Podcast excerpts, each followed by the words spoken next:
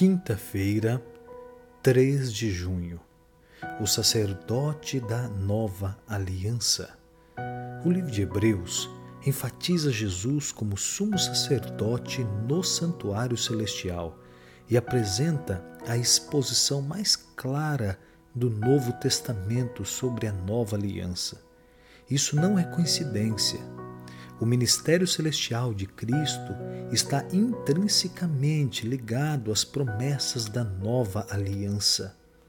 O serviço do santuário do Antigo Testamento era o meio pelo qual eram ensinadas as verdades da antiga aliança.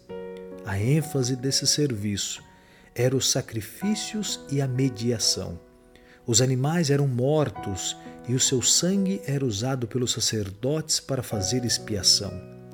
Todos estes eram símbolos da salvação encontrada em Jesus.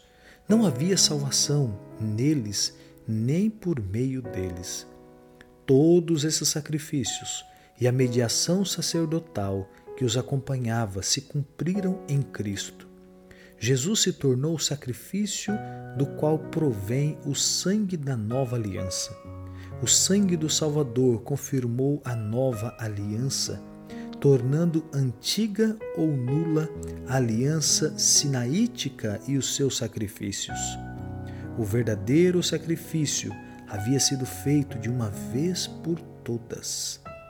Depois que Cristo morreu, não havia mais a necessidade de que animais fossem mortos. Os serviços do santuário terrestre haviam cumprido a sua função.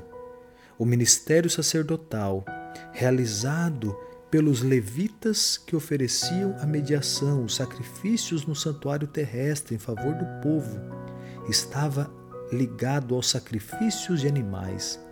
Uma vez que os sacrifícios terminaram, o seu ministério não mais era necessário. Tudo se cumpriu em Jesus, que ministra seu próprio sangue no santuário celestial.